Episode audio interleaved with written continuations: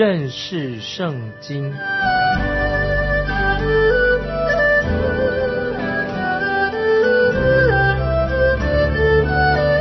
认识上帝的话，把上帝的话带到全世界。本节目是由认识圣经机构和环球广播电台联合制作，欢迎收听。亲爱的听众朋友，你好，欢迎收听认识圣经，我是麦基牧师。我们要看尼希米记，尼希米记前七章是记载围墙的重建，接下去就讲到。灵命的复兴跟改革，第一章第一节就提到有关于尼西米的祷告。我们来看一章第一章一二两节，亚哈利亚的儿子利西米的言语如下：亚达学习王二十年，基流四月，我在苏山城的宫中，那时有我一个弟兄哈拿尼，同着几个人从犹大来，我问他们。那些被掳归回、剩下逃脱的犹大人和耶路撒冷的光景，利西米就提到逃脱的犹大人是指回归到耶路撒冷的犹大人。尼西米他本来也可以回归，但是基于某些原因他没有回归。接下来他就是在那边皇宫里面工作，他不打算去批评论断那些没有回归的人，因为神。使用这样的人，就像尼西米一样。听众朋友要注意，尼西米他是在宫廷里面居高位的人，他心里面仍然是忧心神的事工，他真的很关心啊神的事。有一天，当他在宫里面忙出忙进的时候，就看到有一位刚从耶路撒冷回来的弟兄，他可能要传递一些重要的信息到皇宫里面。尼西米就把他拦下来，就问他说：“耶路撒冷的情况如何？”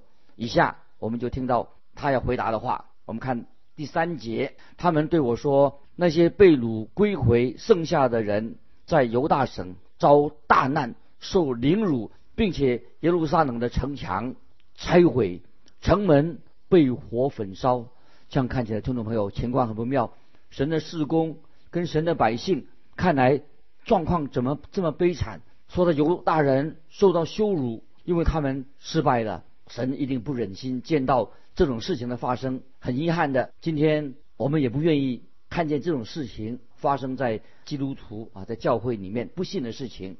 尼西米一听到之后，他心里很忧伤，他可能会有几种的反应。也许他可以说：“哎，弟兄们，事太悲惨了，我很难过，我为你祷告，愿神祝福你，就算了，讲完就算了。”也许他就只会说一些这些人说一些很动听、敬虔的话。也许客套话也不知道，可也可能尼西米也不知道该说什么好。那么重要的是，我们看到尼西米看见、听见这件事情的时候，他心里面非常的痛苦，但他很关心。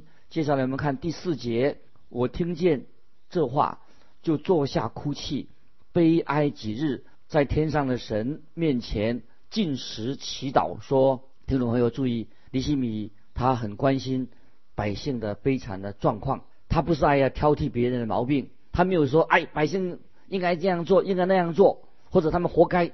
尼西米他很忧心。听众朋友，你还记得以斯拉面对百姓的情况的时候，他的反应如何呢？以斯拉他是一个祭司，他也心伤，很忧伤，很痛苦。尼西米他虽然他不是一个祭司，他是个平信徒，他很担心，很忧伤。今天今天教会福音的施工面临到危机的时候，那么我们看到有些人他只就是会批评论断。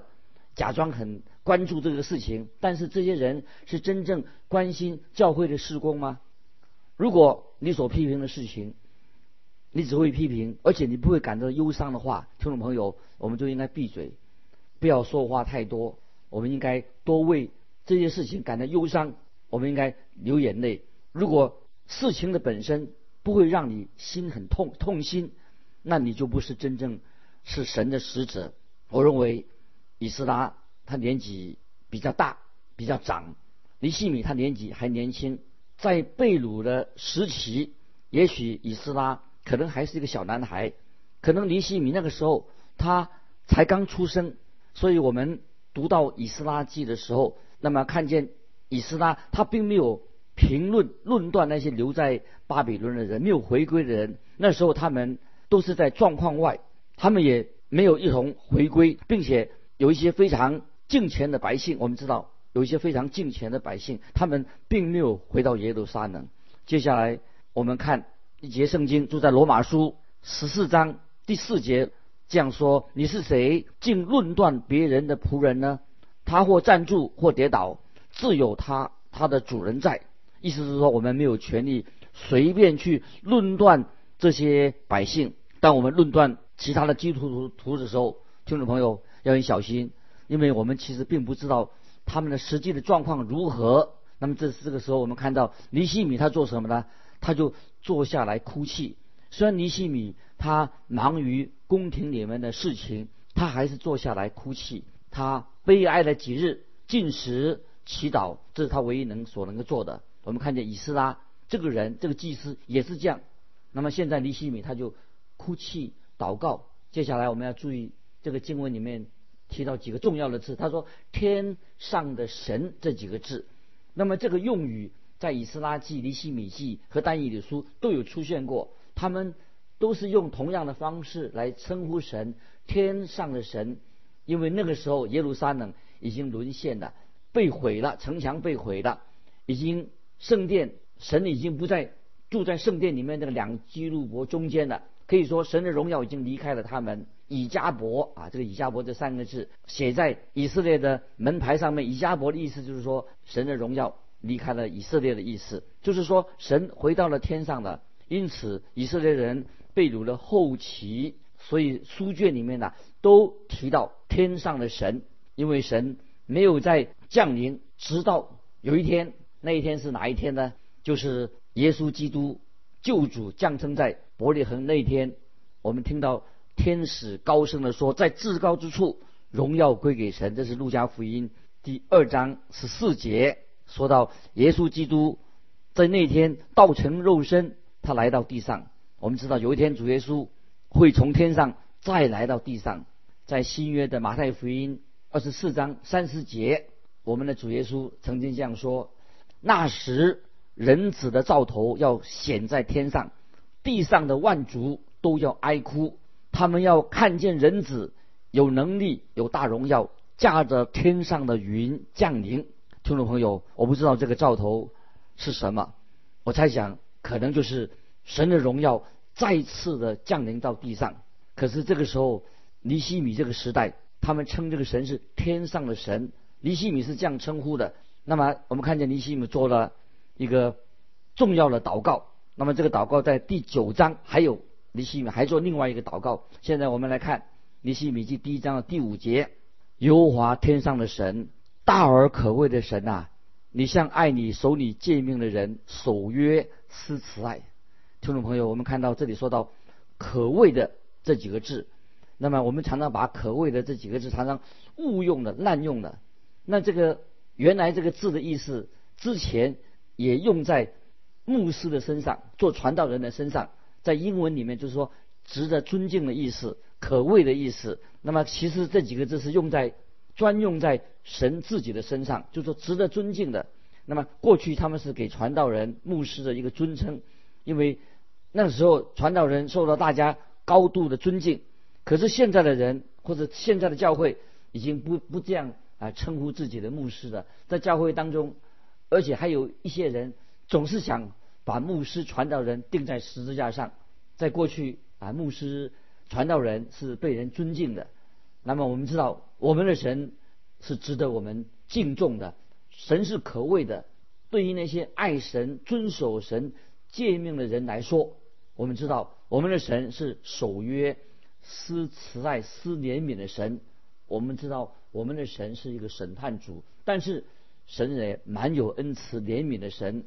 接下来我们看第六节：愿你睁眼看，侧耳听，你仆人昼夜在你面前为你众仆人以色列民的祈祷。承认我们以色列人向你所犯的罪，我与我父家都有罪的。听众朋友，我们看到尼西米他祷告说怎么说的？他他承认说他们犯罪的吗？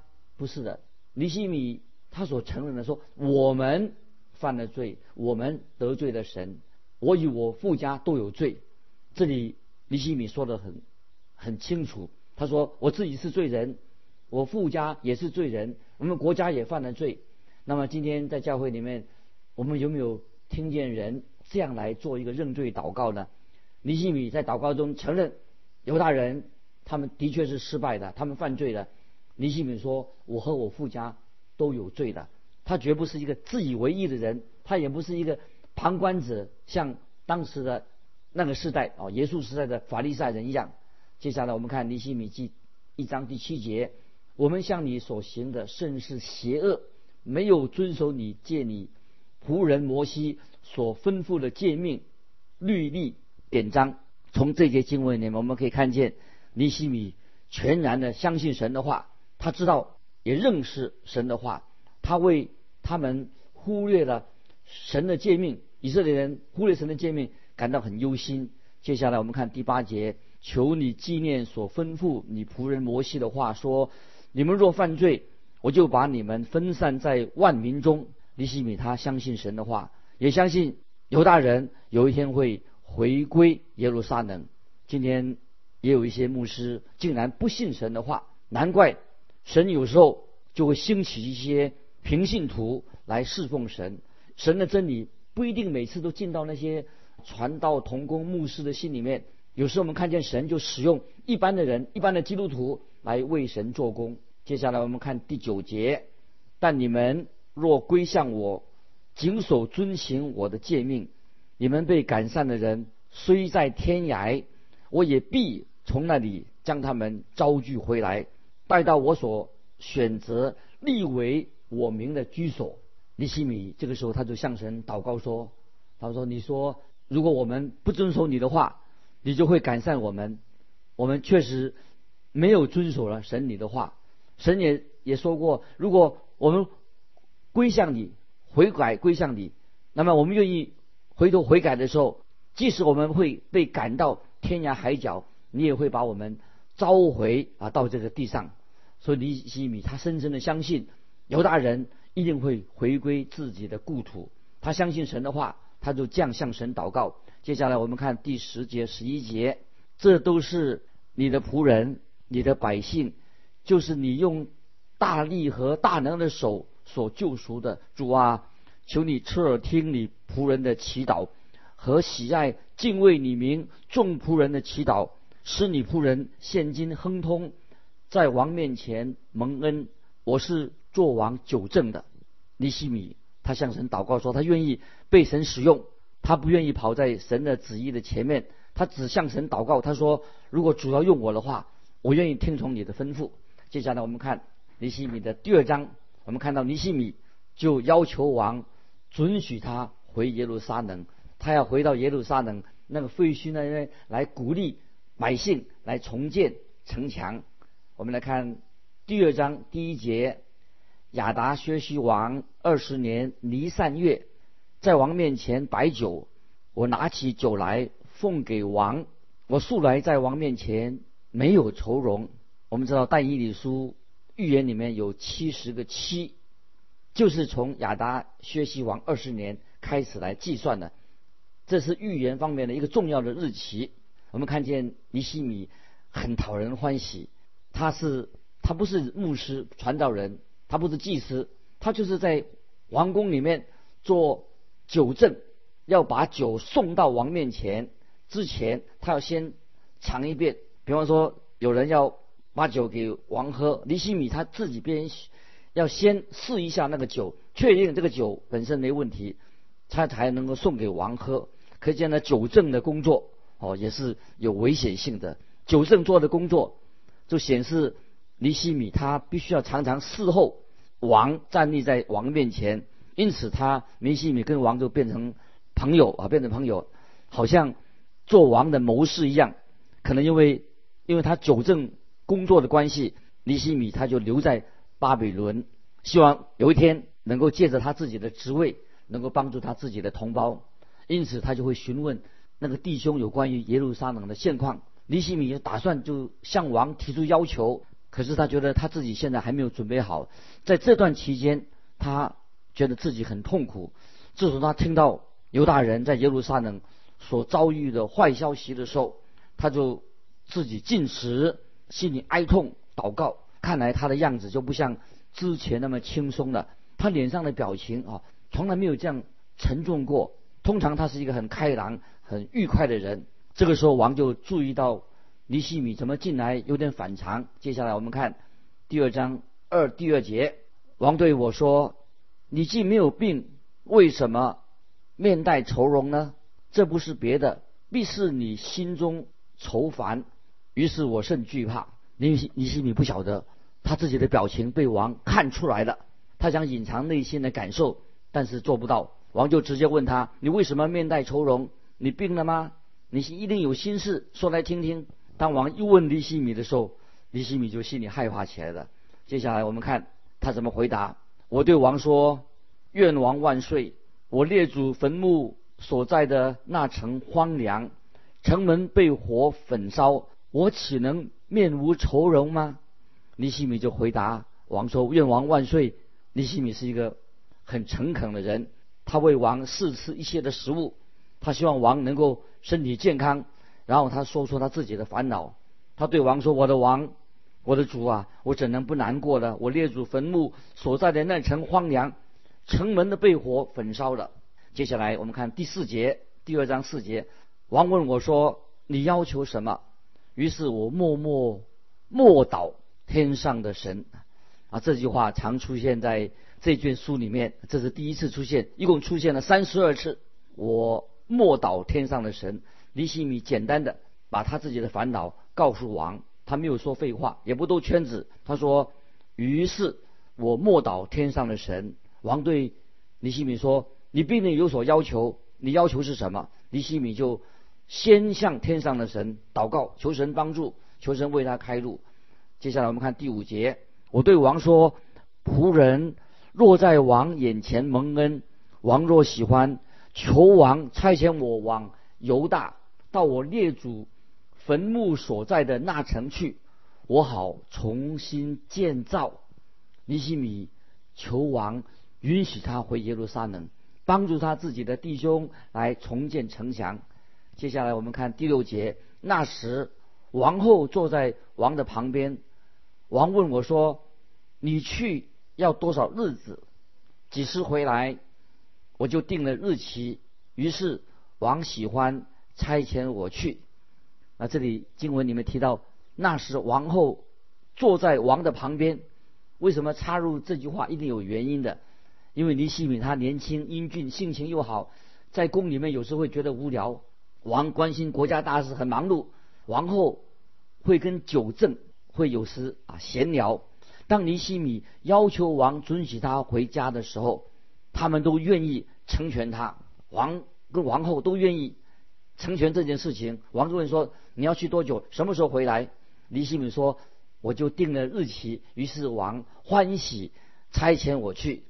那今天有些人喜欢说废话，李希米从来不说废话，他就直接切入重点。我们看第七节，第七节，我又对王说：“王若喜欢，求王赐我诏书，通知大河西的省长，准我经过。”直到犹大，尼西米知道这趟旅程一定很艰辛，因为经过很危险的地方，他的求王赐给他诏书，那么向省长引介解释他的行程，好让他自己可以受到保护。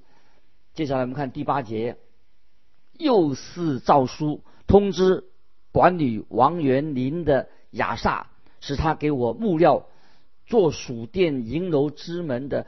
横梁和城墙，与我自己房屋使用的，王就允准我，因我神施恩的手帮助我。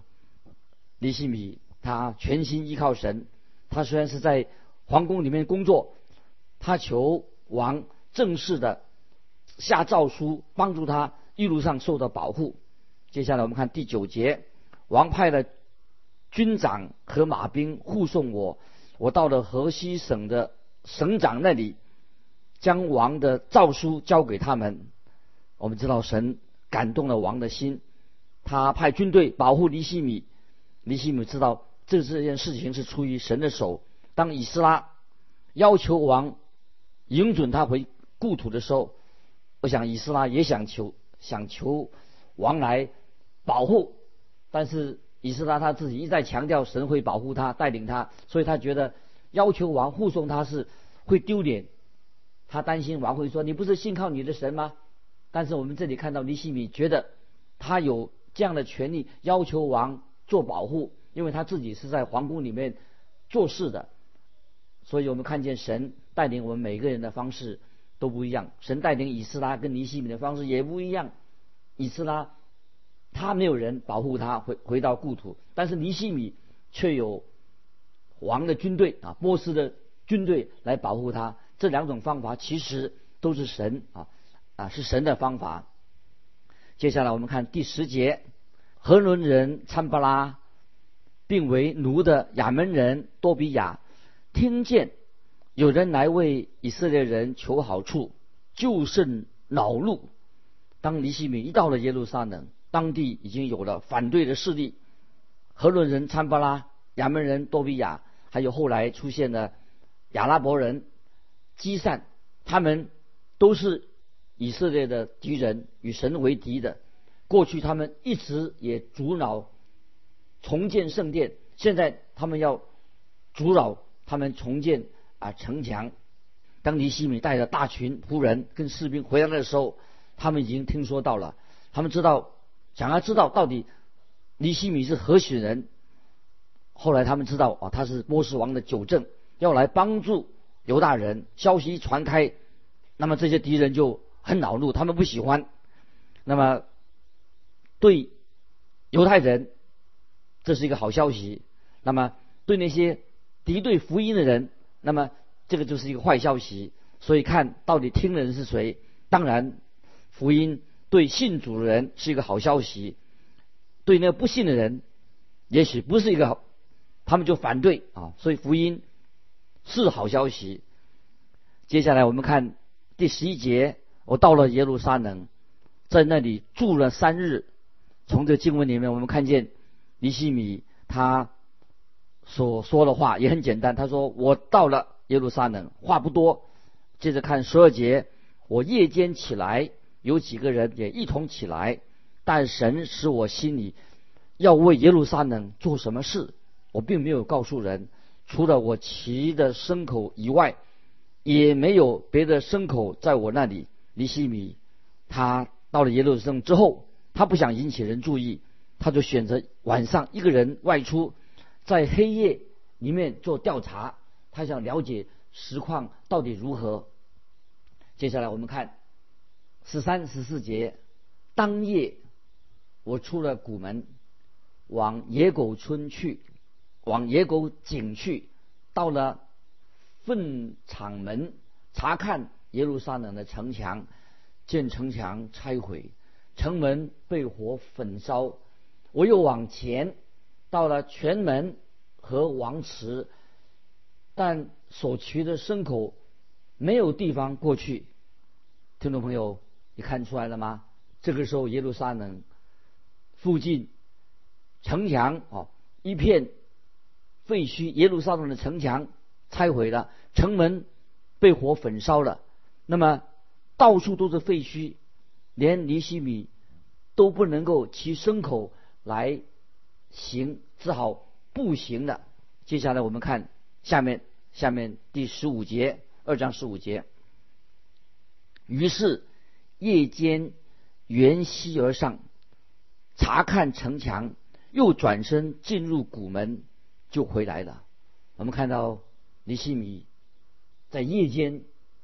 他沿着溪而上，来查看城墙，又转身进了古门，就回来了，绕了一大圈，勘察到底耶路撒冷的城墙被拆毁的惨况到底是什么。他就转了一圈回来的。接下来我们看，接下来看第十六节，第十六节，我往那里去，我做什么事，官长都不知道，我还没有告诉。犹大平民、祭司、贵胄、官长和其余做工的人，听众朋友，尼西米他这个人做事情果然是非常的谨慎小心，他是运用啊神给他的智慧，给他的判断力来为神做工，他不是莽莽撞撞的。所以在二十十六节这样说：“我往哪里去？我做什么事情？官长都不知道，我也没有告诉犹大平民，包括那些祭司、贵胄、官长和其余做工的人。”那么尼西米他很谨慎，他先啊，他先很安静的去观察啊，去看到底破坏的情况怎么样。听众朋友，我很喜欢。尼西米啊，他所做的事情就是他不是祭司，他做事情非常的谨慎，态度非常小心。他的方法，所以我个人非常被尼西米他所做的事情，他的方法很吸引我的注意。我是很迫不及待知道你想要知道尼西姆尼西米这个人，他下一步会怎么样的做啊？听众朋友，我们为神做工的人。我们作为一个基督徒，也是做事情要凡事谨慎小心，不要很夸张。做到求神啊，给我们智慧能力来判断，来做神的功。我们下一次再分享关于尼西米他要该怎么他怎么做，下次我们再来分享。啊今天我们到这里就告一个段落。欢迎听众朋友，欢迎你来信跟我们分享你的信仰生活，可以寄信到环球电台认识圣经麦基牧师收。愿神祝福你，我们下次再见。